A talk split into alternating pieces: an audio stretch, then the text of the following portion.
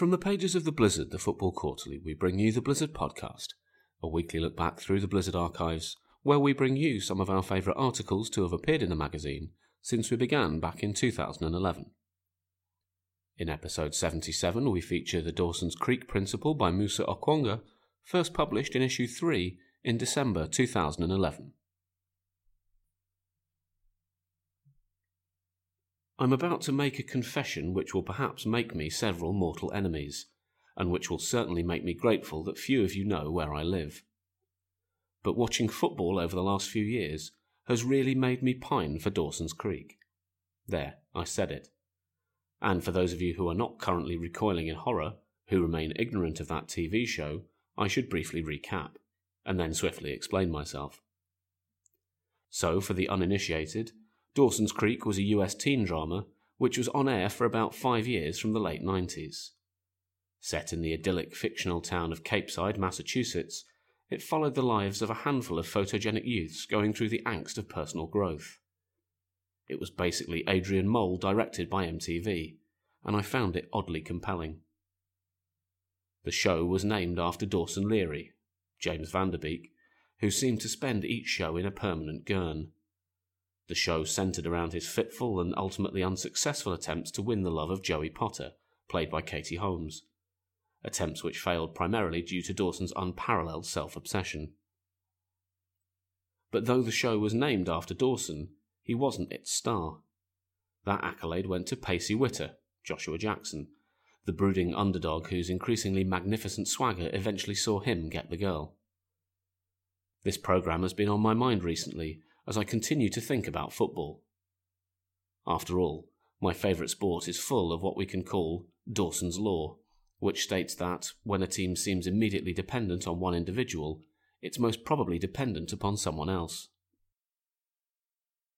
The most striking example of Dawson's Law came when I was watching Brazil win their fifth World Cup title in 2002. During that tournament, much of the talk, quite rightly, was of Ronaldo's renaissance following the trauma of the 1998 World Cup final, of his eight goals in seven matches, including the two in the final. But it seemed to me that he was playing the Dawson role, that he wasn't, in fact, the team's true talisman. That honour, in my view, went to Rivaldo, who that year played Pacey Witter to perfection. My indelible memories of the 2002 tournament are almost all of his play, not of his appalling feigned injury in the first round against Turkey, an act which lost him what few neutral fans he once had, but of his intervention every single time that the Brazil show needed someone to deliver the killer lines. In the last 16, as Belgium held them goalless, he unleashed a deflected strike that eased his teammates' nerves. In the quarter final against England, it was his laconic equaliser on the cusp of half time that changed the game's momentum. In the semi final, he set the tone with three long distance drives that served notice to Rüştü Reçber, the Turkey goalkeeper. And in the final, though Ronaldo struck twice, it was twice as a result of a Rivaldo assist. The first a shot spilled by the previously flawless Oliver Kahn, and the second a sublime dummy that made room for Ronaldo to pass the ball home from the top of the box. The reason that players like Rivaldo stay curiously unsung is partly due to PR. Very often, the footballer's persona masks the subtlety and effectiveness of what they are doing on the pitch. And that's why the pacey witter of the Premier League is possibly Benoit Assou-Ekotto. Assou-Ekotto is best known for his interviews, in which he professes to treat football as nothing more than a job. Which is a shame, as his outspokenness draws attention away from his considerable defensive capabilities. While there are others in the Tottenham Hotspur back four, such as Ledley King and the aptly named Michael Dawson, who often take greater plaudits, it's Assou-Ekotto whose stats are most striking.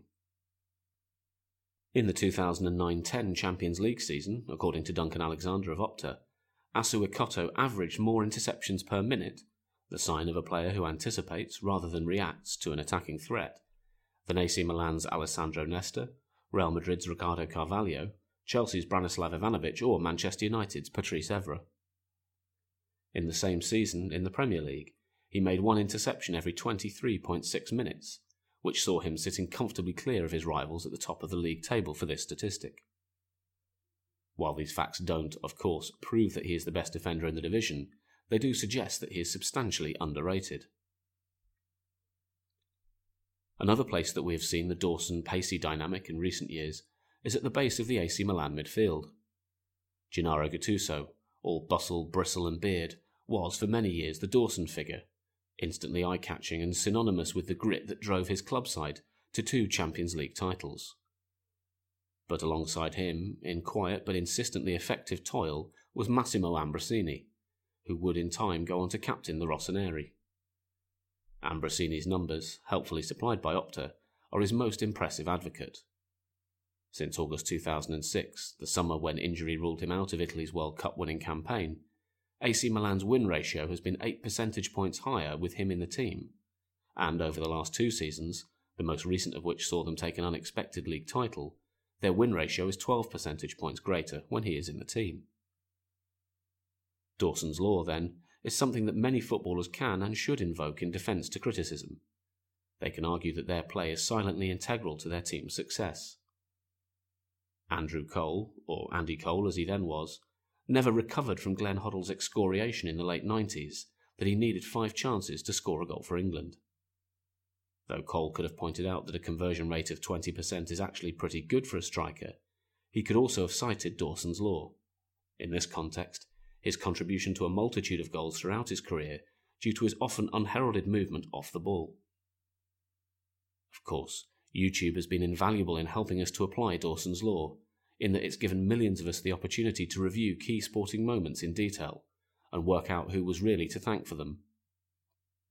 My favourite such moment was a brilliant goal scored by Arsenal in the years shortly before Arsene Wenger seemed determined to turn his entire side into an award winning teen drama. The goal came in February 2002 in the Champions League during a 4 1 home victory over Bayer Leverkusen.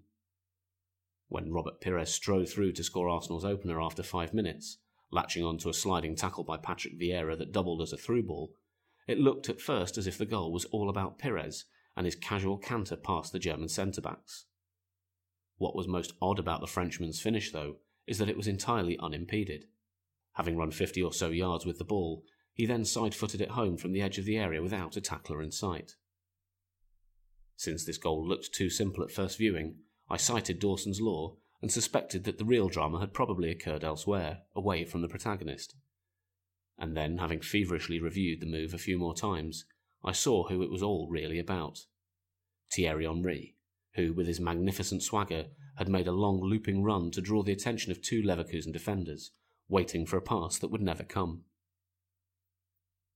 Now that I'm fully aware of this principle, I look for its application whenever I'm watching football. Whenever a player scores a tremendous goal, I now count back two or three passes in the move to find out who might have been covertly responsible. It's an approach that I wouldn't have taken had it not been for watching Dawson's Creek. And so, if any of you are willing to have a similar epiphany, I advise you, when no one's looking, to pick up the DVD. That was The Dawson's Creek Principle by Musa Okwonga, first published in issue 3 in December 2011. Also in issue 3, Tim Vickery speaks to Mario Zagallo and Tostão about 1970 Pele in the Brazilian style. Igor Rabiner on how the decline of Spartak Moscow is inextricably bound up with the fortunes of their former coach, Oleg Romantsev. Alexander Jackson on how a change of approach helped Newcastle cast off their chokers tag in the 1910 FA Cup final. And our greatest games feature looks back to Denmark 4, USSR 2 in the World Cup qualifier at Idrætsparken in Copenhagen in June 1985. Issue 3, like all issues of The Blizzard, is available on a pay what you like basis at theblizzard.co.uk. And while print editions may have sold out, it's still available in a range of digital formats for as little as a penny apiece. We also have print and digital subscriptions available, and you can also find The Blizzard on the Kindle and Google Play stores. If you have any comments, feedback, or suggestions about these podcasts, you can email us podcast at theblizzard.co.uk or find us on Twitter at blizzard BLZZRD.